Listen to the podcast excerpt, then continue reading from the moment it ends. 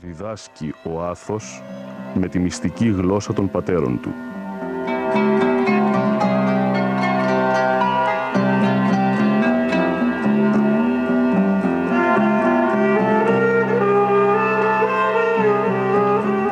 Ο Μανώλης Μελινός κομίζει στο Άγριον Όρος το απόσταγμα της Σταυρωμένης Καρδιάς Οσίων Γερόντων από το Άγιον Όρος.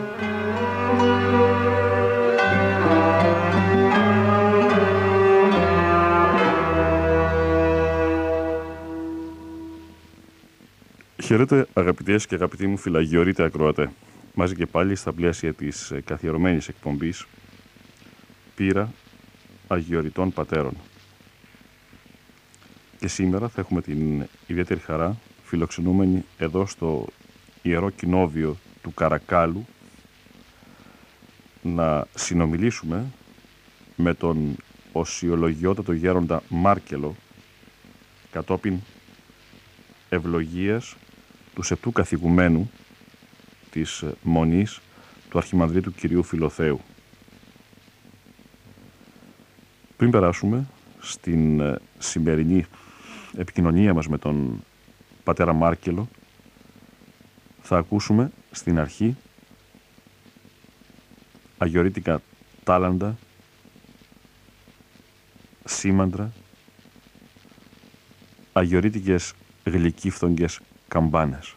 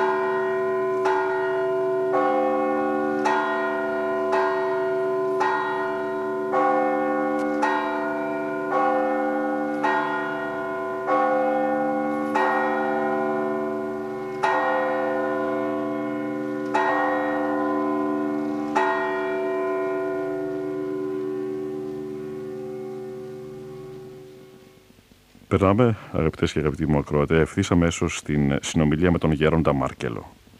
Να μιλήσουμε για τους πατέρες του αθωνικού στοιχείου. Για τους ευλογημένους πατέρες, για τους ε, γεροντάδες, για πρόσωπα δηλαδή που γνωρίσατε εσείς, που δεν είχαν έτσι ε, μεγάλο όνομα. Θέλω να πω, δεν είχε φτάσει η φήμη τους. Ευτυχώς για αυτούς. Στην Αθήνα ή στις άλλες πόλεις της Ελλάδος. Ακόμη, ακόμη και μέχρι τη Θεσσαλονίκη, για να μην πω μέχρι την Ιερισσό ή μέχρι την Ουρανούπολη, ακόμη πιο κοντά.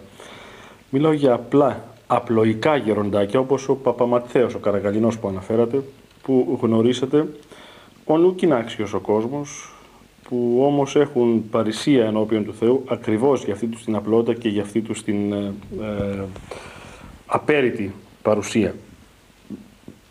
Έχουμε ακούσει από τον γέροντα Παΐσιο Πάτερ Μάρκελε, να βεβαιώνει για την ύπαρξη των, των περιφήμων γυμνών ασκητών. Πολλά ασφαλώς έχετε ακούσει και εσείς. Θα ήθελα λοιπόν να μας πείτε κάτι από τις πληροφορίες σας, ό,τι τέλος πάντων κρίνετε εσείς, και για αυτούς, τους γυμνούς ασκητάς που ο πατήρ Παΐσιος βεβαίωνε την ύπαρξή τους, βεβαίωνε την συνεχή ύπαρξή τους καθώς αναπληρώνονται κατά τρόπο θαυμαστό οι ισκύριων ε, απερχόμενοι εξ αυτών και για άλλα απλά απλοϊκά γεροντάκια που έζησαν μέσα στο περιβόλι της Παναγίας ή και σήμερα ακόμη ζουν που όπως είπα και προηγουμένως δεν τα πιάνει το μάτι εύκολα σε πρώτη έτσι ε, με το πρώτο βλέμμα. για τους αοράτους γυμνούς ασκητάς πολλά έχουμε ακούσει να μας διηγούνται όπως. Να σας πω μια διοίκηση που έχω ακούσει και τα απλά γεροντάκια που είπατε που είναι αξιέπαινα. Ήταν ένα, ένας γέροντας ο οποίος ήταν πολύ σκληρός και είχε αποτακτικό ένα δόκιμο. Ο δόκιμος αυτός ονομάζονταν Ιωάννης.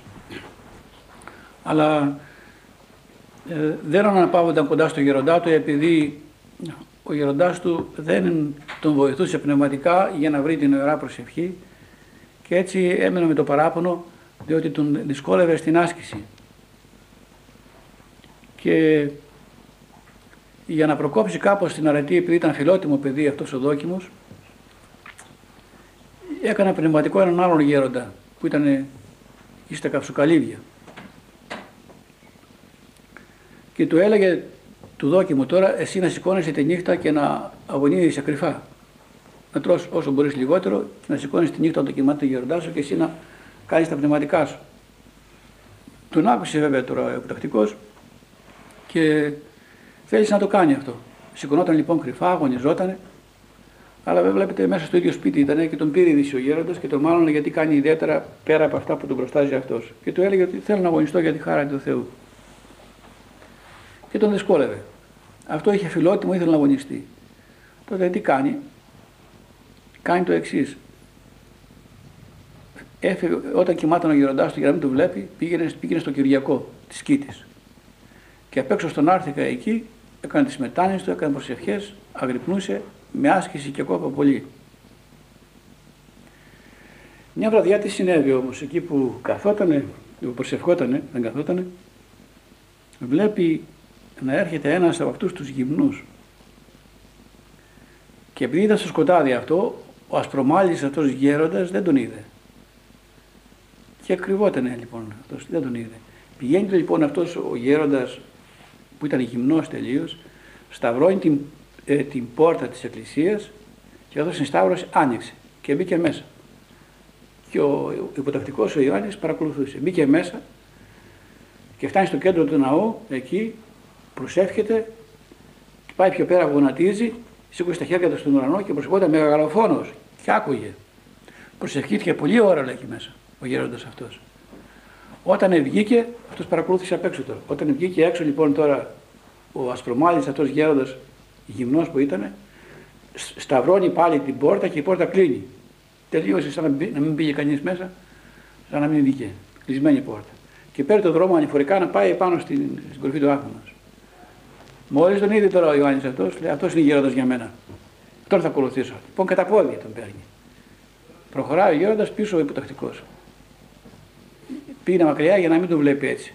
Όταν προχώρησαν αρκετά και έφτασαν στην Παναγία, η Παναγία είναι κάτω από το, το κλεισάκι κάτω από τον Άθωνα που σταματούν εκεί προς κινητήρα να, να ξενυχτήσουν. Όταν χιονίζει να πάρουν κάτι να έχουν, έχει λίγο νερό εκεί πέρα, να ανάψουν λίγο φωτιά και να ανεβούν έπειτα αν θέλουν στον Άθωνα. Πριν φτάσουν εκεί πέρα, τότε ο Ιωάννης βιάστηκε γρήγορα, μήπως μήπως τυχόν ε, πάρει άλλο μονοπάτι ο γέροντας, βιάστηκε να τον πλησιάσει, να πάρει την ευχή του και να του ζητήσει την ευλογία να τον πάρει υποτακτικό. Καθώς λοιπόν έφτασε κοντά, το κατάλαβε ο γέροντας ασκητής και σταματάει και γυρίζει πίσω το βλέμμα του και του λέει: Ατσιλιού, άγρια, πού πηγαίνεις; Γέροντας έρθει να πάρει την ευχή σου. Του λέει: Πάλι λοιπόν πέφτεις στα πόδια του να πάρει την ευχή του. Λέει: Σε παρακαλώ να μου πάρεις λέει, και δόκιμο και εμένα κοντά σου. Δεν να πάω στο γέροντά μου. Και το απαντάκι του λέει: Εκεί που μένουμε εμείς είμαστε δυο. Δυο ασκητέ. Αλλά δεν μπορεί να ζήσει εκεί πέρα. Είναι δύσκολες οι συνθήκες. Θα πας στο γεροντά σου. Ο γεροντάς μου με, με πιέζει πολύ, λέει. Έχουμε δυσκολίες πολύ, Άγια Γερόντα. Εκεί θα πας, εκεί θα μείνεις και από εκεί θα βρεις τον παράδεισο. Να είναι ευλογημένο, λέει. Πώς δεν μπορεί να κάνει τίποτα. Να είναι ευλογημένο, θα γυρίσει πάλι πίσω. Μόλις πάει να φύγει, πήρε την ευχή του, πάει να φύγει, του λέει: Πρόσεξε, παιδί μου, του ξαναφωνάζει πάλι ο ασκητής. Ετοιμάσου, σε λίγο καιρό θα φύγεις τον κόσμο αυτό. Και θα φύγεις μέσα από την υπακοή αυτή. Δεν θα αλλάξεις γέροντα. Να είναι ευλογημένο γέροντα. Λέει. Κατέβηκε κάτω και πάει στο πνευματικό του. Και του λέει: Βρήκα ένα ώρα το γυμνό και μου είπε να κάνω υπακοή και να μην φύγω από το γεροντά του, και ούτε αυτό με πήρε επάνω, και που μένουν οι γυμνοί. Και είπε ότι σε λίγε μέρες θα φύγω. Ό,τι εσύ είπε εκεί θα κάνεις. Του λέγει πνευματικός του. Πάει στο γεροντά του, το έβαλε μετάνια και έμεινε εκεί πέρα. Σε μερικούς μήνες τελείωσε ο Ιωάννης ο δόκιμος, επέθανε. Τον κυδέψανε και όταν έκανε εκταφή του από την Αγία Κάρτο έτρεχε μύρο. Και τάχασαν όλοι οι γεροντάδες. Νέος υποτακτικός δόκιμος απέκτησε τη χάρη τους. Και εδώ σημαίνει, βλέπετε, τι σημαίνει υπακοή. Σε αυτόν τον σκληρό γέροντα από εκεί θα πας στον παράδεισο, του είπε ο Άγιος. Λοιπόν, αυτοί ήταν οι άνθρωποι που ό,τι σε έλεγαν ήσουν σίγουρος, πληροφορημένοι από τη χάρη του Αγίου Πνεύματος και σε οδηγούσαν κατευθείαν στον παράδεισο. Γι' αυτό πρέπει να κάνουμε υπακοή όλοι. Εμείς βέβαια, όταν έχουμε ένα γέροντα σκληρό, ή αυτό πρέπει να το μεταφέρουμε και σε, μέσα στους συζύγους. Έχει κάποιος σκληρό σύζυγο ή γυναίκα. Να κάνουν υπακοή, ο ένας θα σώσει τον άλλον. Να μην αφήνουμε το σπίτι μας και χωριζόμαστε. Η υπακοή λοιπόν και η ασκητική της Ορθοδόξου Πιστεών υπάρχει και στο μοναχισμό, υπάρχει και στην οικογένεια μέσα. Μάλιστα στην οικογένεια πολλές φορές οι συνθήκες πιο δύσκολες. Γι' αυτό με υπομονή να διερχόμεθα τα χρόνια της ζωής μας για να κερδίσουμε τη βασιλεία των ουρανών. Thank you.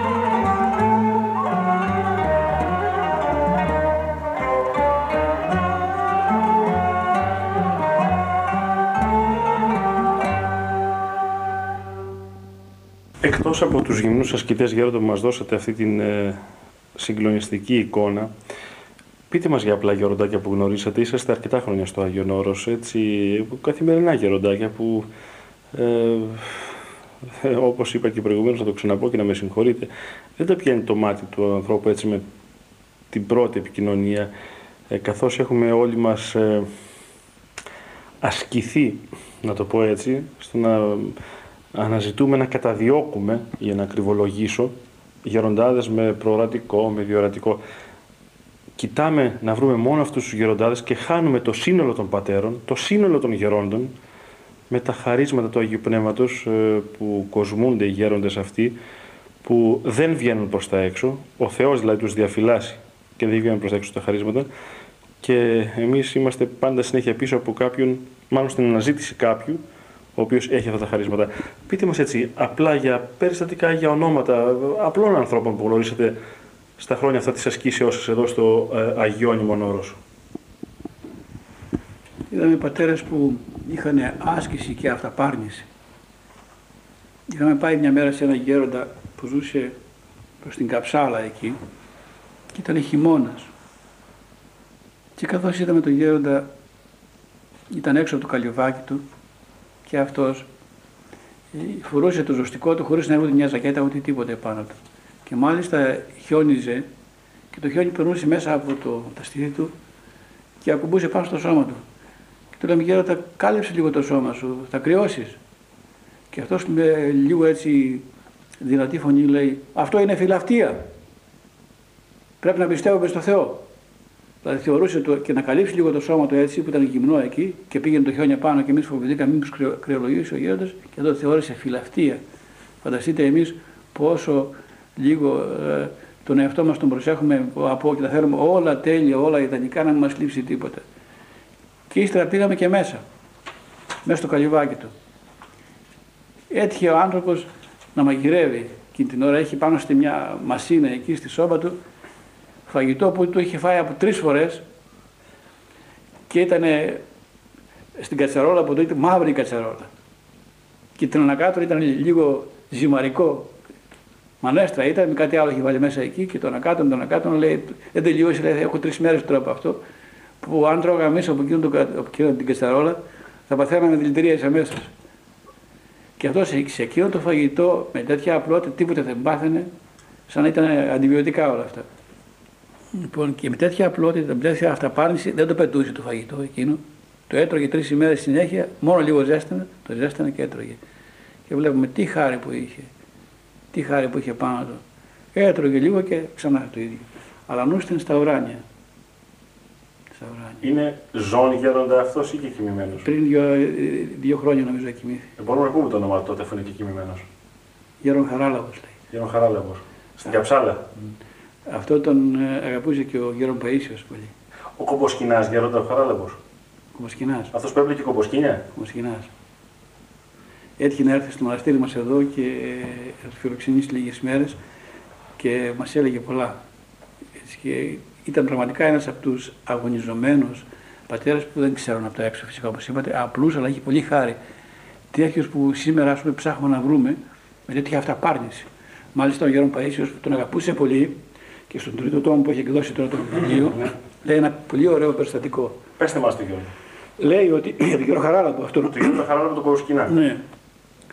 Έτυχε ο Γιώργο Χαράλαμπος, είχε μια ευγένεια ψυχής, μια λεπτότητα. Αυτός ο τραχής φαινομενικά ναι, άνθρωπος. Που σήμερα εμείς τέτοια ευγένεια δεν έχουμε. Τέτοια λεπτό. Τι έκανε; Είχε, παρόλο που δεν είχε νερό εκεί πέρα, έπαιρνε μια κανάτα νερό και πήγαινε στην κανάτα και την έρχεσαι κάτι βάτα μέσα ξαναταπότιζε.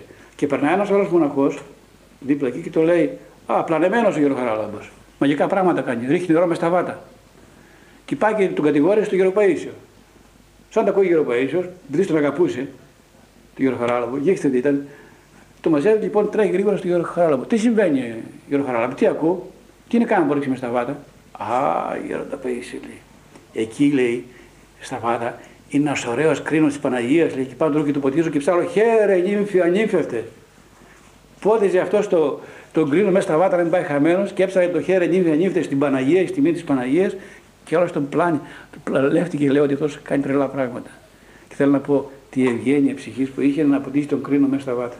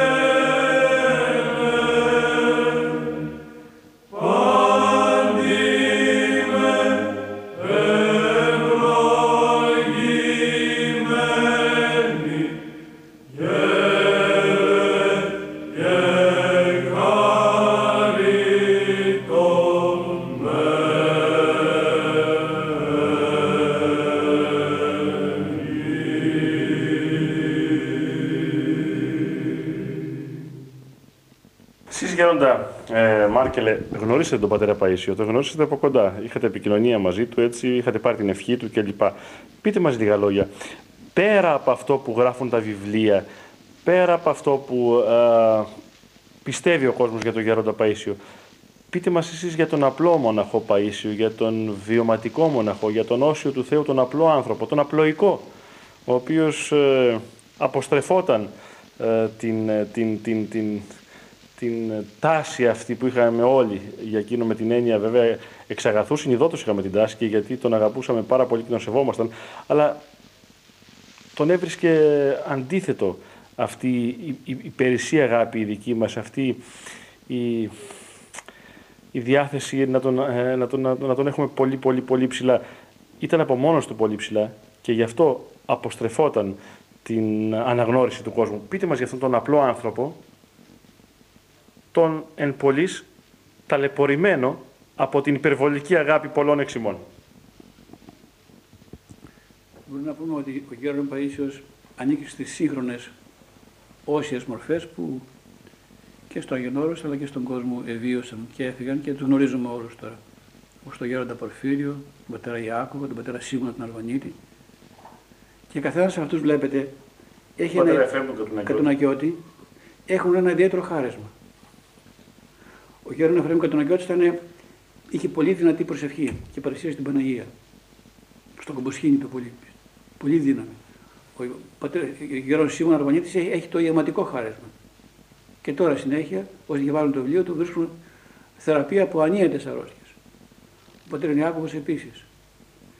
Βλέπετε τα αναστήματα της Ορθοδοξίας που λέμε σήμερα, ότι στην Εκκλησία βγάζει συνέχεια οσίους. Ο, θα μπορούσα να πω απλά, χωρίς βέβαια να θέλω να επηρεάσω κανέναν, ότι το ιδιαίτερο γνώρισμα του γέροντος Παεσίου ήταν ότι ήταν δάσκαλος των λογισμών. Ο μεγαλύτερος δάσκαλος των λογισμών που τακτοποιούσε για σήμερα στις ημέρες μας ήταν αυτός.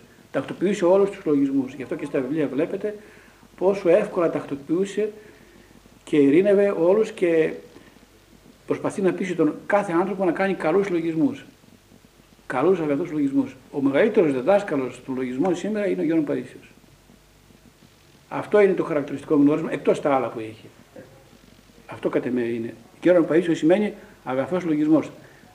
Τακτοποιεί πολύ καλά τον λογισμό κάθε άνθρωπο. Πείτε μας. Ε, και τον κυριότερο. Πείτε μας, Πατέρα Μάρκελ, για κάποια επικοινωνία που είχατε μαζί του, έτσι, κάποια εικόνα που θυμάστε από επίσκεψή σας στο καλύβι του, στο σκητήριό του.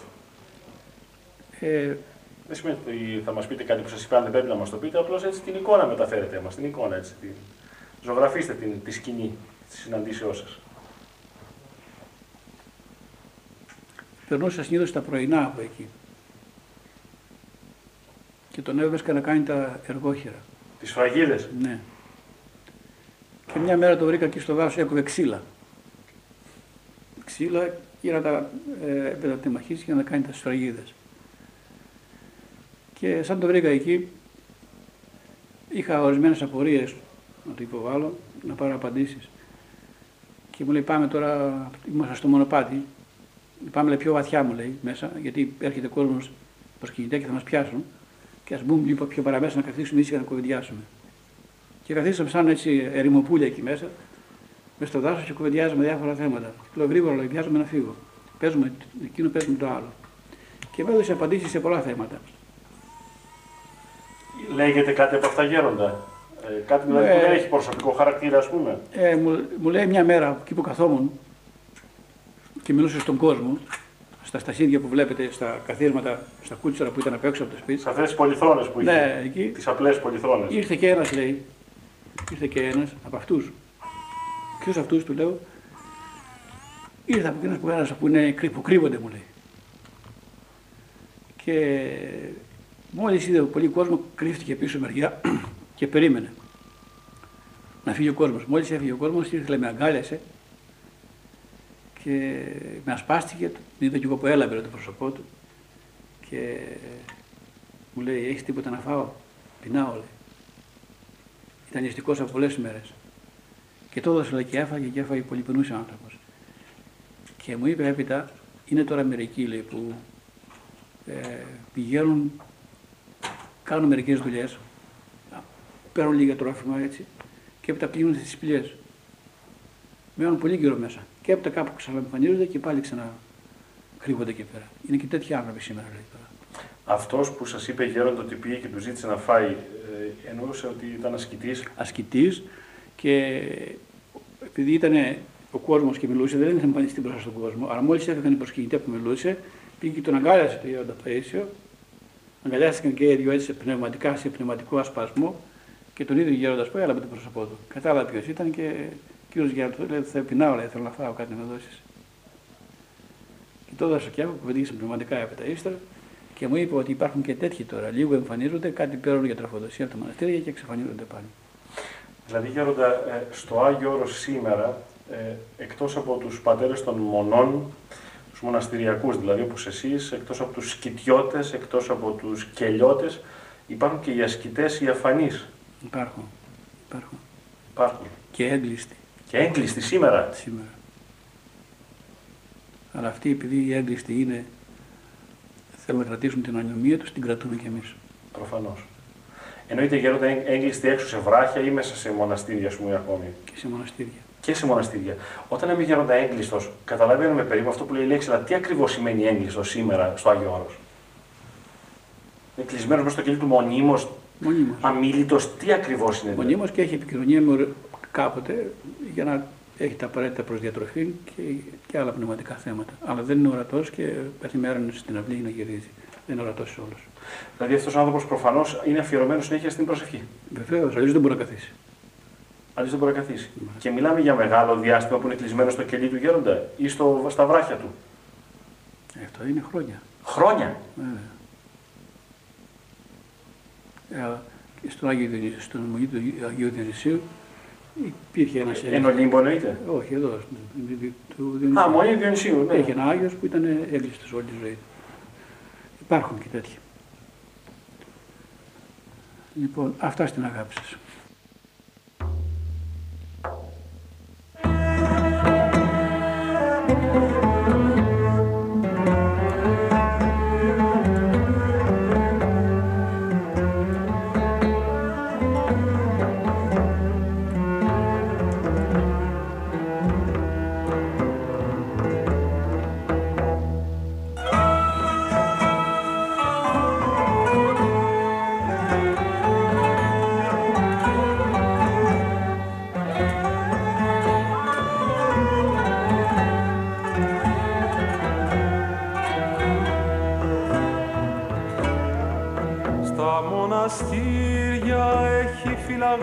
Φυλαγμένες ακριβές ομορφιές και στα θεμέλια πολλούς υδρότες.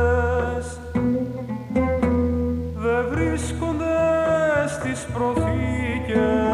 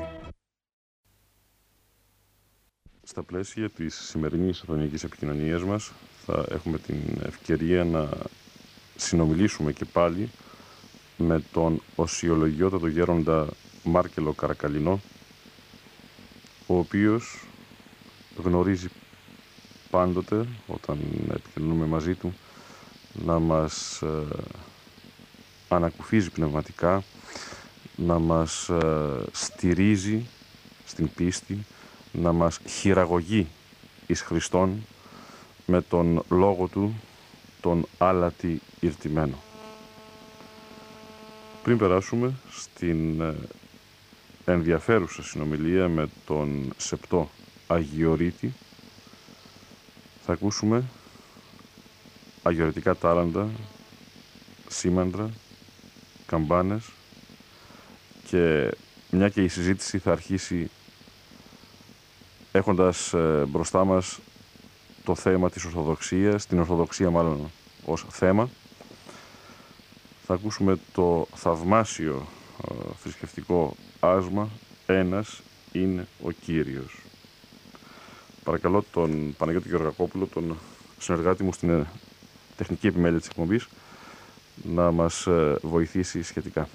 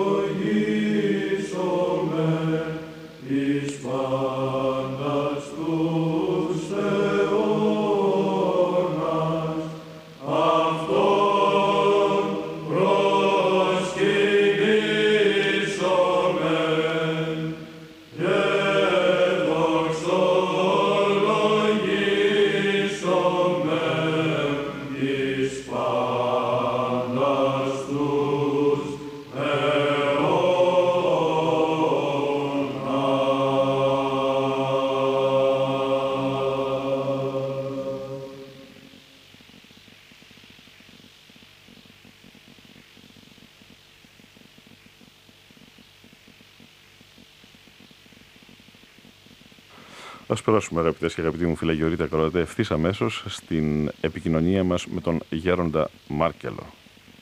Ε, θέλω να μου, να μου πείτε ε, τι σημαίνει η φράση Ορθοδοξία τρόπος ζωής. Μιλάνε σήμερα πολύ για την Ορθοδοξία. Μιλάνε ε, ότι στην Ευρώπη, το λένε λίγο βέβαια φολκλωρικά και κουλτουριάρικα μερικοί, ότι δεν έχουμε να δώσουμε τίποτα άλλο από την Ορθοδοξία. Έτσι είναι, όντως, φτάνει να καταλαβαίνουμε αυτό που λέμε. Τι σημαίνει για τον τρόπο ζωής η Ορθοδοξία, Ότι δεν είναι απλώς ένα δόγμα. Το ορθόν δόγμα ασφαλώς, αυτό που λέει και η λέξη. Δοκούμε το ορθόν. Αλλά είναι τρόπο ζωής, είναι, είναι, είναι, είναι η, η, η, αποκεκαλυμμένη αλήθεια, είναι, είναι η αμόλυντη αλήθεια, είναι η ε, ανώθευτη αλήθεια. Η Ορθοδοξία είναι ο ουρανός επάνω στη γη. Είναι το θείο εργαστήριο το οποίο απεργάζεται για των ανθρώπων. Και εκτός από την Ορθοδοξία, από την μία Αγία Καθολική και Αποστολική Εκκλησία, άλλη Εκκλησία δεν υπάρχει. Και από την οποία δεν μπορεί να υπάρξει σωτηρία. Δηλαδή, λέμε ότι η Εκκλησία, η Ορθοδοξία, είναι κάτι το ευωδιαστό, κάτι το ουράνιο, το οποίο δεν επιδέχεται καμία ακριβώς ανάμειξη ή συγκατάβαση με άλλες θεραίες και πλάνες. Και επειδή έχει ακριβώς και την ορθή θεραπεία, διότι η Εκκλησία είναι σαν νοσοκομείο πνευματικό, όπως, όπως ακριβώς φέρεται μέσα στην παραβολή του καλού Σαμαρίτου, και απεργάζει τη δουλειά των ανθρώπων που πάσχουν. Όλοι μας πάσχουμε. Και αν δεν βρούμε την Ορθοδοξία, που όπως είπατε, με το ορθό δόγμα, με τον ορθό τρόπο θεραπείας, δεν μπορούμε να βρούμε την υγεία μας. Αν κόψεις το ένα, κόψεις το άλλο, κόψεις, απαλλάσσεις τον, δηλαδή ζημιώνεις τον άνθρωπο από τα θεία μυστήρια και από τις θείες θεατές. Επομένως πώς θα αγιαστεί ο άνθρωπος, πώς θα βγάλει Αγίους, πώς θα βγάλει Οσίους. Αυτό το επιτελεί μόνο η Εκκλησία μας η οποία διατηρεί απαράλλακτη όλη την παράδοση την οποία έλαβε από τους Αγίους Αποστόλους και από τους Αγίους Διδασκάλους και από τους Αγίους Πατέρες. Και γι' αυτό ακριβώς η Εκκλησία μας είναι η μόνη η οποία μπορεί να αγιάσει και να σώσει τον άνθρωπο που σήμερα βλέπετε ταλαιπωρείται μέσα σε αυτόν τον σύγχρονο κόσμο. Γι' αυτό είναι ως βίωμα η μόνη αλήθεια. Η αλήθεια δια, δια Ιησού Χριστού εγένετο. Ο Χριστός λοιπόν είναι το φως και η αλήθεια και η ζωή. Και βλέπετε ότι είναι έτσι η Ορθοδοξία, ένα, ένας ναός ορθόδοξος, όπως βλέπουμε τώρα στο μοναστήρι. Το ορθόδοξος, ο ναός είναι το κέντρο της μονής, όπως είναι και το κέντρο όλου του κόσμου η Ορθοδοξία μας προς εκεί κατευθύνονται όλες, όλες ας πούμε, ε, κατευθύνονται ε, όλες οι προσπάθειες του κόσμου, ε, όλες οι, οι επιθυμίες του κόσμου προς την Εκκλησία. Αυτή είναι το κέντρο όλων των επιθυμιών του ανθρώπου και εκεί αγιάζεται. Είμαστε τώρα βλέπετε στο μοναστή, το κέντρο της Μονής και από φανταστείτε τώρα γύρω στην περιφέρεια είμαστε όλοι προσκυνητές και όλοι ας πούμε οι μοναχοί. Και από την περιφέρεια όλη αυτή, βλέπετε, όταν κατεβούμε πάμε στο ναό, φτάνουμε στο κέντρο. Και ενώ στην περιφέρεια είμαστε κάπως σκορπισμένοι, όταν φτάσουμε στο ναό, είμαστε ένας δίπλα στον άλλον. Ενωμένοι. Αυτή είναι η ενότηση της Ορθοδοξίας. Και μέσα ακριβώς στον Ορθόδοξο ναό βλέπουμε να τηρείται όλο το μυστήριο της θείας οικονομίας. Βλέπουμε δηλαδή, ε, όπως έρχεται ο τρούλος, επάνω στον τρούλο να είναι ο Παντοκράτορ, όπως αγιογραφείται και ο Παντοκράτορας κρατάει με το αριστερό το χέρι το Ευαγγέλιο, το οποίο σημαίνει ότι αυτό εκήρυξε, εδίδαξε, εσταυρώθη, ανελήθη ο Χριστός του ουρανό και μας περιμένει. Είναι η θεία διδασκαλία με την οποία θα κρυθούμε. Και με το δεξιό του χέρι ευλογεί τον κόσμο του και τους αγγέλους ο Άγιος Θεός. Και κάτω από τον, κυκλικά από τον Άγιο Παντοκράτορα, από τον Θεό, είναι ο αγγελικός κόσμος. Και πιο κάτω έρχονται οι προφήτες που εκήρυξαν και προφήτευσαν τον ερχομό του Κυρίου. Και κάτω από τους προφήτες πάλι κυκλικά έρχονται οι Άγιοι Απόστολοι που εντίδαξαν τον λόγο του. Κάτω από τους Αγίους Αποστόλους βλέπουμε να αγιογραφούνται πλέον η διδασκαλία του Χριστού μας, οι, οι παραβολές κτλ. Και όταν φτάνουμε στο ύψος που είναι τα στασίδια μας, που καθόμαστε, βλέπουμε τους Αγίους Μάρτυρες, όλους τους Αγίους μας μέσα. Και εμείς πλέον τώρα ως αγωνιζόμενοι στην Εκκλησία και οι θριαμβεύοντε στον ουρανό είμαστε ένα πράγμα, ένα και το αυτό. Μέσα σε αυτό τον Ορθόδοξο ναό βλέπουμε Αγίους από όλους τους λαούς, από όλες τις φυλές. Είναι όμως όλοι Ορθόδοξοι. Μέσα σε αυτό το Ορθόδοξο ναό δεν μπορεί να χωρέσει τίποτα το αιρετικό. Τίποτα δεν μπορεί να μπει. Δεν γίνεται να μπει. Γι' αυτό βλέπουμε πως τι σημαίνει Ορθοδοξία. Είναι η μόνη αλήθεια. Και είναι η μόνη καθολική η οποία ενώνει τον κόσμο. Το μεγαλύτερο μήνυμα στον σύγχρονο κόσμο το δίνει η Ορθοδοξία. Η οποία βλέπετε μέσα στη αυτή την παγκοσμιοποίηση που έρχεται, η Εκκλησία μας κρατάει, θέλει, θέλει να δώσει το δικό της μήνυμα ότι παγκοσμιώτης γίνεται δια της Ορθοδοξίας, όχι να συμπιέσουμε τους λαούς και να τους συνθλίψουμε. Κάνουμε μάζα από πρόσωπο. Μάζα. Μέσα, μέσα σε αυτή την Ορθοδοξία κάθε Άγιος έχει τη δική του, το δικό του πρόσωπο. Τη δική του χάρη. Το πρόσωπο δεν το καταλύει η Ορθοδοξία, αλλά το εξεργενίζει, το ανακαινίζει, το αυθαρτίζει. Πράγμα δεν, δεν μπορεί να το κάνει αυτή η παγκοσμιοποίηση τώρα που έρχεται. Είναι κάτι ξένο προς, το, προς τη φύση των ανθρώπων.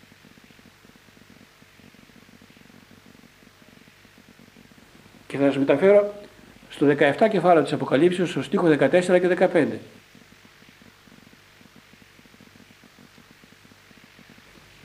Δεν μπορώ να πιάσουμε βέβαια του στίχους της Αποκαλύψεως με αυτό που γίνεται, αλλά θα γίνει. Ποιο είναι το νόημα; Ότι λέει εκεί, αυτή την πόρνη, λέει την Βαβυλώνα τη σύγχρονο κόσμο, θα την συνθλίψουν, θα την εξαφανίσουν και θα την κατακάψουν οι ίδιοι οι λαοί αυτοί.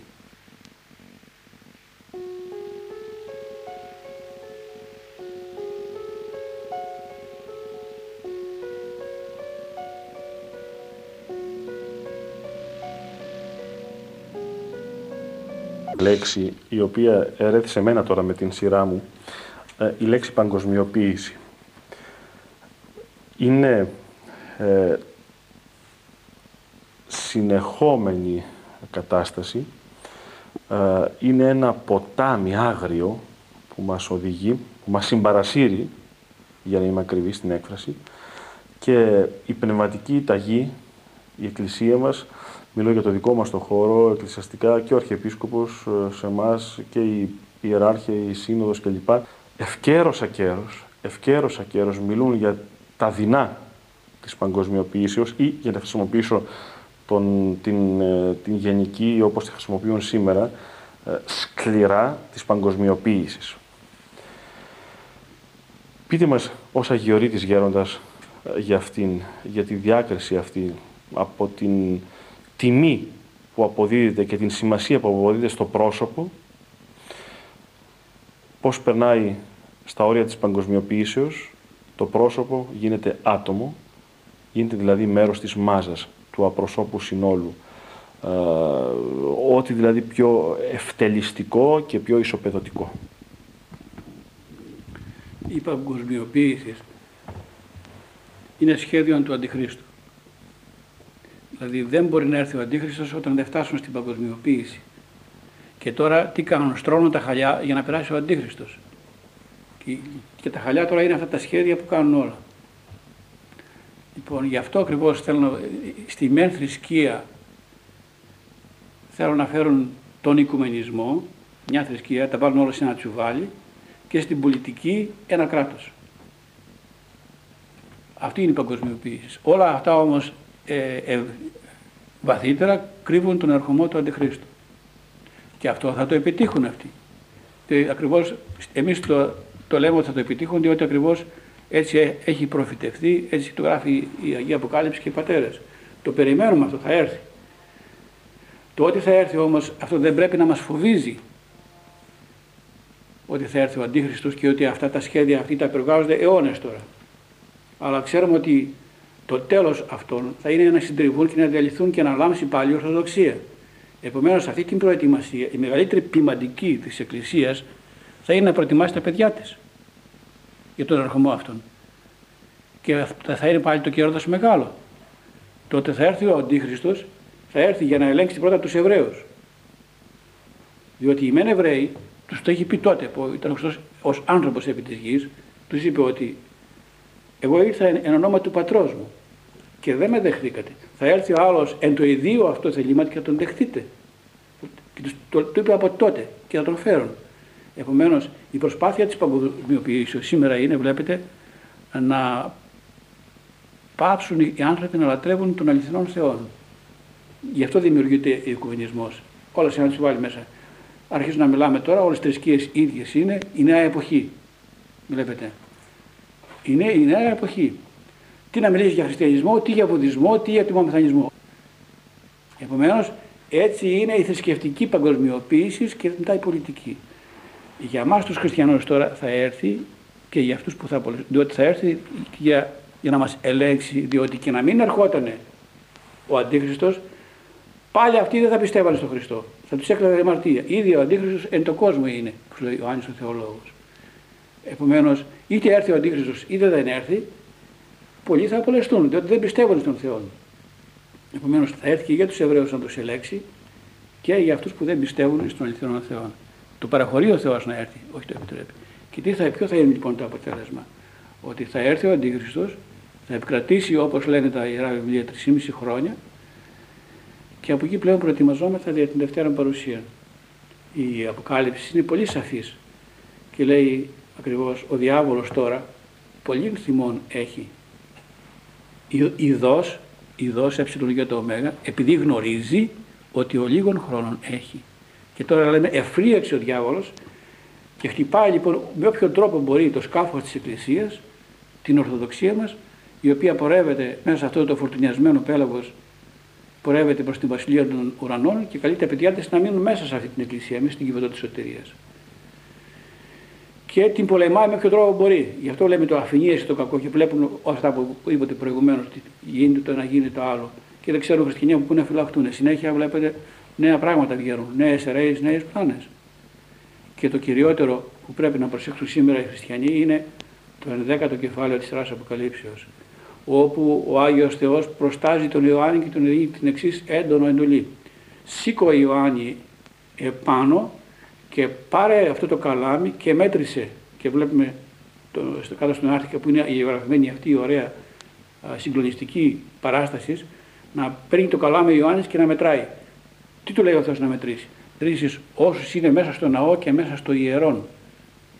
Αυτούς δηλαδή που είναι συνειδητά τέκνα της Εκκλησίας και γράψους εν βίβλος ζωής. Διότι αυτοί είναι τα παιδιά μου, αυτοί με αγαπούν, αυτοί με ακολουθούν. Θέλω να ξέρω τώρα που η Εκκλησία πορεύεται σε πόλεμο με τον Αντίχριστο να ξέρω ποιους έχω, ποιοι με ακολουθούν. Τώρα θα φανούν οι γνήσιοι οι χριστιανοί. Γι' αυτό καλούμεθα να μείνουμε στην Εκκλησία και στην Ορθοδοξία μας. Τώρα μεγάλη απερισκεψία θα είναι όσοι δηλιάσουν ή δια, διάφορες σκοπιμότητες ενώ είναι γραμμένοι και είναι μεγάλη για τον άνθρωπο να σε γράφει ο Θεός να διαγραφούν από μόνοι τους. Μεγάλο κακό. Και η δεύτερη εντολή που το δίνει. Αυτή. Ιωάννη, αυτούς που είναι έξω στο προάβλιο μην τους γράψεις. Διότι είναι εκείνη τα έθνη, είναι οι ιδρολάτρες όλοι. Είναι όλες οι πλάνες και όλες οι αιρέσεις, ο οικουμενισμός. Και χριστιανοί είναι ακόμα, οι οποίοι με αγνοούν, αδιαφορούν, δεν με θέλουν είναι ελεύθεροι να καθίσουν εκεί που είναι. Δεν τους βιάζει. Ο Θεός δεν βιάζει κανέναν. Ο Θεός είδε έστικα επί την θύραν και κρού. Εάν της μου ανοίξει, εισελεύσουμε αυτό και την Ποιο τη θέλει ο Ποιο τη θέλει. Και διπλήσουμε με αυτό και αυτός με τέμο. Όποιος θέλει λοιπόν. Αυτοί μας βιάζουν τώρα σώνει και καλά θα πάτε έξω όλοι. Αυτή η βία και η πίεση που ασκείται στην Ορθοδοξία είναι αυτό που συμβαίνει σήμερα. Αυτό το κεφάλαιο είναι πολύ αποκαλυπτικό από την Αποκάλυψη. Και λέμε εμείς, όχι δεν βγαίνουμε. Αυτή είναι η πίστη μας. Και αυτό οφείλουμε να κάνουμε. Και εδώ θα δεν μπορεί να γίνει διαφορετικά. Θα γίνει συμπλοκή, θα γίνει πόλεμος. Εκεί θα οδηγήσουν τα πράγματα. Και η Εκκλησία πλέον τώρα θα λάμψει από εκεί πέρα ύστερα. Γι' αυτό λέει παρακάτω έφυγε η Εκκλησία διακομμένη στην έρημο και η Εκκλησία εκπροσωπείται από την, από την Παναγία μας που της δόθηκαν οι δύο πτέρυγες του αετού του Μεγάλου. Η ωραία λάμπη η Παναγία μας που εκπροσωπεί την, Παναγία, ε, την Εκκλησία μας και πετάει στην έρημο και εκεί είναι ελεύθερη να ζει ελεύθερη ζώσα η Εκκλησία μας. Και εκεί την εδίωξε το θηρίο και πήγε να την πνίξει λέει, πώς να την πνίξει, χρησιμοποιεί μια ωραία έκφραση το κείμενο. Πήγε να κάνει λέει, την Εκκλησία ποταμοφόρητον. Φέρω ποταμούς. Να τη ρίξω επάνω, να την ξεθεμελιώσω. Αλλά η γη σπλαχνίσει την, την γυναίκα και άνοιξε τα σπλάχνα της και κατέπαιε τα ύδατα. Και έτσι εσώθηκε, εσώζεται ανά τους αιώνας η Εκκλησία μας. Ορθόδοξη Εκκλησία. Και φτάνουμε προς τα έσκατα που είναι πολύ ενθαρρυντικά που όταν τα διαβάζει κανείς βλέπει την νύμφη του Χριστού, βλέπει τη δόξα του Χριστού, βλέπει τον Άγιο Ιωάννη να τα βλέπει όλα και όλα καινούργια, όλα ανακοινισμένα και να διαλύεται το σκότος, το, το κράτος του Αντιχρίστου και να αρπάζεται λέει το κείμενο ζωντανή ο ψευδοπροφήτης και ο αντίχριστος και να ρίπτονται στη λίμνη του πυρός την κοιωμένη και να εξαφανίζονται από το πρόσωπο της γης. Και από εκεί οδηγόμαστε στην Δευτέρα Παρουσία.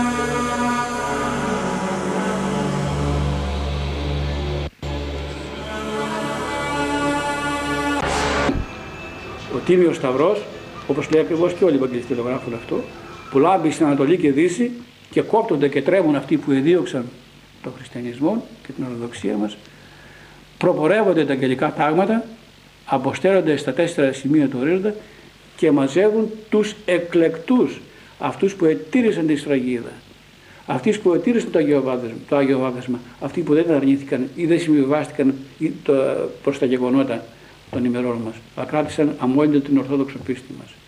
Και ακριβώς τότε ο Ιωάννης, πώς λέει και ο Απόστολος Παύλος, αρπαγιζόμεθα ένα εφέλες, εις απάντηση Κυρίου Σέρα και απάντηση Κυρίου Εσώμεθα. Και όταν τα είδε αυτά ο Ιωάννης, τον πήρε ο άγγελος και τον πήγε όρος υψηλών, αφού είδε τους πολέμους και όλα αυτά που θα γίνουν, και το έδεξε να, αλλά είδες αυτά και φοβήθηκες όταν είδε το θηρίο και αυτά. Και τον κάνει έτσι, κοίταξε να δεις τώρα και το δείχνει από το όρος του υψηλών την Άνω Ιερουσαλήμ, τη μακαριότητα, την ουράνιο βασιλεία και τα χάσε ο Ιωάννης και είπε έγραψε τον λόγο των περίφημων. Και είδα κενών ουρανών και νυν γίνει τα αρχαία παρελθόν. Τελείωσαν όλα. Έτσι γράφει και ο Απόστολος Παύλος και ο Απόστολος Πέτρος που λέει αυτά τα πράγματα. Και από τον ενθουσιασμό του και τη χαρά του αυτή, ο Ιωάννης είπε ήθελε να πει ένα ευχαριστώ στον άγγελο. Πώς να πει το ευχαριστώ στον άγγελο, και σκέφτεται λοιπόν να πέσει μπρούμητα, να βάλει μια μεγάλη στρωτή μετάνοια και να τον ευχαριστήσει διόλα όλα όσο το έδειξε και τα κατέγραψε και τα μαθαίνουμε και εμείς σήμερα η Εκκλησία του Χριστού μας. Ο Άγγελος όμως είδε την, κατάλαβε την κίνηση του Ιωάννου και ω ταπεινό πνεύμα που είναι ο Άγγελος δεν θέλει τιμές και δόξες, δεν είναι υπερήφανο όπω τα λέμε. Μάλιστα από Απόστολο του Κυρίου. Ναι. Και για να το συγκρατήσει να μην κάνει αυτό φωνάζει δυνατά. Ωρα Ιωάννη, μη, πρόσεχε Ιωάννη, τι πας να κάνεις το Θεό προσκύνησον, συνδουλός σου είμαι. Και το συγκρατεί λοιπόν αυτή την κίνηση και έπειτα ο Ιωάννης λοιπόν ε, δε αυτά. Και είδε, είδε λοιπόν την Άνω Οράνιο Βασιλεία που έχει σχήμα τετράγωνο για το τέλειον, όπου είναι η μία Αγία Καθολική και Αποστολική Εκκλησία, τα τέσσερα ε, σημεία της Εκκλησίας μας, όπως λέμε και στο, οι τέσσερα ακρογωνία ελήθη της, της πίστεώς μας, της αμόμου ορθοδόξου πίστεώς μας, όπως λέμε και στο σύμβολο της πίστεως, και εκεί λέει ναόν δεν είδαν. Ναός είναι ο Άγιος Θεός, ούτε η μέρα ούτε η νύχτα. Έξω οι φωνείς, έξω οι κλέπτες, έξω οι αρσινοκήτε, έξω οι μυχοί, έξω και οι δειλοί, οι οποίοι δηλίασαν στα έσχατα και αρνήθηκαν τον Κύριο. Εδώ θα έρθουν αυτοί που είπες στην αρχή, γράψαν εν βίβλος ζωής τα παιδιά μου. Λοιπόν, μέσα σε αυτή την ορθοδοξία μας, την άμμον, η οποία, από την οποία λέει, είδε όπως είδε ο Ιωάννης εκεί πέρα, να είναι στολισμένη και να έχει θεμελίους 12 που είναι οι Άγιοι Απόστολοι από την οποία ρέει, ρέει το είδωρ η αστήρευτος πηγή το Άγιο Πνεύμα. Αυτή την άμα μου πίστη μας πώς να φύγουμε, πώς να λιγοψυχήσουμε πώς να αφήσεις αυτή την, την πίστη μας την ολοζώντανη που ευωδιάζει και σκορπάει χάρη σε όλο τον κόσμο πώς να την αρνηθούμε και πώς να την αλλάξουμε τίποτα άλλο. Δεν γίνεται και αυτό είναι και το μεγαλύτερο μήνυμα που πρέπει να περάσουμε στον κόσμο σήμερα ότι η άμομος ορθόδοξος πίστης μας είναι η τελεία πίστης, είναι, είναι, είναι κυρίως ο Θεάνθρωπος Ιησούς Χριστός. Αυτή είναι η ουσία της Ορθοδοξίας. η οποία σκοπό έχει να σώσει τα πλάσματά του και να τα οδηγήσει στην βασιλεία των ουρανών. Γιατί γέροντα μερικοί εντοπίζουν στις μέρες μας τα έσχατα; Ε, και αναφέρομαι σε ορισμένες αιρέσεις και αντιλαμβάνεστε. Για πολλωστή φορά μάλιστα τα εντοπίζουν και αυτοδιαψεύδονται εκ των πραγμάτων. Ε, τι θα τους απαντήσετε και τι θα απαντήσετε στους πιστούς χριστιανούς οι οποίοι κάπως ας πούμε παρασύρονται από αυτές τις συνεχείς ημερομηνίες που τίθενται και συνεχώς βέβαια καταλείπτονται. Δεν μπορούμε να προσδιορίζουμε την έλευση του Χριστού με ημερομηνίες και χρόνους. Ούσο ο Θεός έθετε το εν τη δία του εξουσία. Κανείς δεν γνωρίζει, ούτε οι άγγελοι οι ίδιοι. Εμείς προετοιμαζόμεθα πάντοτε, διότι ο χρόνος που θα κανεί θα φύγει δια του φυσικού θανάτου είναι άδειλος των καθέναν και πρέπει να προετοιμαζόμεθα. Και τα οπότε θα γίνουν τα, αυτά τα έσκατα των ημερών που περιμένουμε, προσδοκούμε, που λέει η Αποκάλυψη, είναι θέμα του Θεού. Είναι υπόθεση του Θεού. Τότε θα γίνουν, θα γίνουν. Δεν πρέπει όμως να χάνουμε το θάρρος μας, να πανικοβαλόμεθα, να τα προσδοκούμε, να τα περιμένουμε αυτά και να προετοιμαζόμεθα. Όταν η Εκκλησία μας τότε με τους Τούρκους, με την τουρκρατία περνούσε τη δυσκολία, βγήκαν πάρα πολλοί οσιομάρτυρες από το Άγιον Όρος. Πολλοί πατέρες μαρτύρησαν για το όνομα του Χριστού και ομολόγησαν την πίστη την οποία κρατούμε εμείς σήμερα και πρέπει να την παραδώσουμε και εμείς έτσι. Για να γίνει ένας μάρτυρας για να φύγει από το, από το Άγιον Όρος να πάει να μαρτυρήσει δεν πήγαινε τυχαία τον έπαιρνε ένα γέροντας πνευματικός και τον κατηχούσε και τον έβασε άσκηση, ούτως ώστε άναβε από θείο ζήλο και αυτά δεν καταλάβαινε μαρτύρια, δεν καταλάβαινε τίποτα, αλλά ομολογούσε Άγιο Θεόν. Και επειδή προσδοκούμε και περιμένουμε τέτοιες μέρες, είπα στην αρχή ότι χρειάζεται η ποιηματική της Ορθοδόξης Εκκλησίας να προετοιμαστούμε και με νηστεία και με προσευχή και με αγρυπνία και εξομολόγηση. Εκείνος που έχει καθαρότητα θα αντέξει σε αυτά που θα έρθουν. Επομένως, αυτό θα είναι η προετοιμασία της Εκκλησίας μας, να ευρεθεί ένα πίμνιο δυνατό να αντέξει σε αυτά που θα έρθουν. Όσους κερδίσουμε, ψάχνω το σπάτι το ποτάμι. Η ζήμη του Χριστού, το λίμα του Χριστού, να είναι όσο το δυνατόν περισσότερο που θα δώσει την ομολογία. Γιατί Γιώργο μερικοί φοβούνται το θάνατο τόσο πολύ; Στον κόσμο βέβαια, δεν, δεν μιλώ για το Αγιώδος. Για όλους. Η, η έλλειψη αγάπης είναι. Η έλλειψη αγάπης. Η έλλειψη αγάπης επειδή δεν έχουμε, δεν έχουμε εσωτερική πληροφορία και καθαρότητα. Γι' αυτό δεν είμαστε έτοιμοι. Βλέπετε όλοι, όπως έχεις παρακολουθήσει και έχεις γράψει πολλά για τους οσίους πατέρες, περίμεναν την ώρα του θανάτου. Με τα χαράς Με τα χαράς. Ξέρει, ο παππού Ιωσήφ περίμενε γιατί αργή η Παναγία να με πάρα, λέει, πάει σε επάνω και δεν με πήρε ακόμα. Ο, ο Πετράκης, αυτός που ήταν στην σπηλιά του Αγίου Πέτρου, του Αθωνίτου, αφού τους εκέρασε όλους, έκανε την τιμή του Αγίου Πέτρου. Τους εκέρασε όλους, μετά στην πανίγερη που ήταν και τους έδωσε το λουκούμι και τον καφέ, κάθεσε και αυτός στο μπουγκάκι και έφυγε. Καθώς χωδό στο πεζουλάκι, είδε περίμενε την ημέρα αυτή θα φύγει στην ημέρα της συνήμης του Αγίου. Πάρα πολλοί όσοι οι πατέρες που έφυγαν. Ουκέτε φοβούμε τον θάνατον, αλλά αγαπώ αυτόν, είπε ο Μέγας Αντώνιος. Επειδή λοιπόν δεν έχουμε αγάπη και η ψυχή είναι κατάστατη, ταράσσεται ο άνθρωπος. Ο Άγιος φεύγει σαν πουλάκι. Εκείνος που δεν έχει ταραχτεί εκείνο θα βλέπει τα δαιμόνια δίπλα. Και θα βλέπει τα δαιμόνια και θα ταράσσεται. Τότε τα δαιμόνια κλείνουν τα μάτια της, τους σώματος, ανοίγουν της ψυχής. Βλέπεις αγγέλους, βλέπεις και δαιμόνια. Τα πάντα. Και όταν κάνει η ψυχή βλέπει πλέον τον εαυτό της, ο Θεός δεν είναι τιμωρός, δεν θα σε πάει ο Θεός, αλλά τα έργα σου που έπραξες και αφού πλέον έχεις μέρος με το σκότος, εκεί θα σε κερδίσουν. Διότι και έδωσε την ψυχή σου. Ο άνθρωπος όμως που είναι ετοιμασμένος και έχει εξομολογηθεί από τα αμαρτήματά του, δεν έχει διαπράξει θανάσιμα αμαρτήματα, ε, θα έχει ελλείψεις βέβαια. Θα έχει μικρό, μικρό αμαρτήματα, θα έχει στίγματα στο χιτώνα του. Αυτά δεν θα τους στηρίσουν όμως τη βασιλεία των ουρανών, διότι είναι συγνωστά αμαρτήματα. Τα θανάσιμα θα μας αποχωρήσουν από τη βασιλεία των ουρανών. Γι' αυτό λέγει ο Μέγας Βασίλειος για να μας ενθαρρύνει στην ώρα αυτή του θανάτου και να μην δηλιάσουμε, λέγει, χρησιμοποιώντας παράδειγμα τον, τον Κύριό μας τη Γεστημανή που προσευχότανε και έλεγε έρχεται ο άρχον του κόσμου και εν εμή ευρύσει ουδέν. Τι θα βρει τον Κύριό μας. Αλλά λέει ο Μέγας Βασιλείος αυτό το είπε μόνο ο Κύριος. Εμείς δεν μπορούμε να το πούμε. Εμείς ε, φταίουμε σε πολλά. Για μας λέει αρκετόν θα είναι να έρθει ο δαίμον, ο ο άρχον του κόσμου εν ώρα της εξόδου της ψυχής και να βρει ολίγα και μικρά. Ολίγα και μικρά. Θα είναι ψεχγάδια, από το οποίο βέβαια η ψυχή θα αισχυνθεί, θα εντροπιαστεί και θα πει γιατί να μην το προσέξω και αυτό; Γιατί να κολλήσει πάνω αυτό το πάθος, γιατί να μην καθαρίσω την ψυχούλα μου; Αλλά δεν θα μας στηρίσουν τη ουρανίου βασιλείας, διότι θα έχουν και τα μνημόσυνα που γίνονται μετά, τα 40 λίτρουγα, οι λαιμοσύνες, οι προσευχές που εξαλείφουν αυτά. Τα οποία μετράνε πάρα πολύ γέροντα. Πολύ. Δεν μπορούν βέβαια κάποιον τα μνημόσυνα να μας πάρουν από την κόλλα όταν έχει κανείς θανάσιμο μαρτήματα και να μας πάνε στον παράδεισο. Τους βελτιώνουν την κατάσταση. Απλώς μας παρακαλούν τις ψυχές. Αλλά δεν μπορούν, τα μνημόσυνα ισχύουν πάρα πολύ. Η μεγίστη ιόνισης, η ωφέλη, λέει ο Ιερός Χρυσόστομος, για όλους. Και για τους κουραζομένους και για τους σωσμένους. Αλλά αυτό που θέλω να υπογραμμίσουμε, η ψυχή που δεν θα έχει θανάσιμο μαρτήματα, τα έχει εξομολογημένα, οι ολίγες ελλείψεις που θα έχει ως άνθρωπος Τα συγνωστά λέτε. τα συγνωστά δεν θα τον, δεν θα τον εμποδίσουν τις βασιλείες των ουρανών και από εκεί παίζει ρόλο η μέρημνα που πρέπει να κάνουμε, να- δηλαδή εμείς οι επιζώντες για τους τεθνεώτες και τους κεκοιμημένου γνωστούς μας. Πρέπει να κάνουμε οπωσδήποτε σαν τα λίτρουγα, ελεημοσύνε και μνημόσυνα να εξαλειφθούν και να ελεγχθούν και οι ψυχές από αυτά τα λίγα αμαρτήματα που έχουν. Γέροντα Μάρκελ, ευχαριστούμε πάρα πολύ για όσα είχατε την καλοσύνη να μας πείτε. Σας κουράσαμε και να μας συγχωρείτε ευλόγησον, όπως λένε εδώ στο Άγιο Όρος.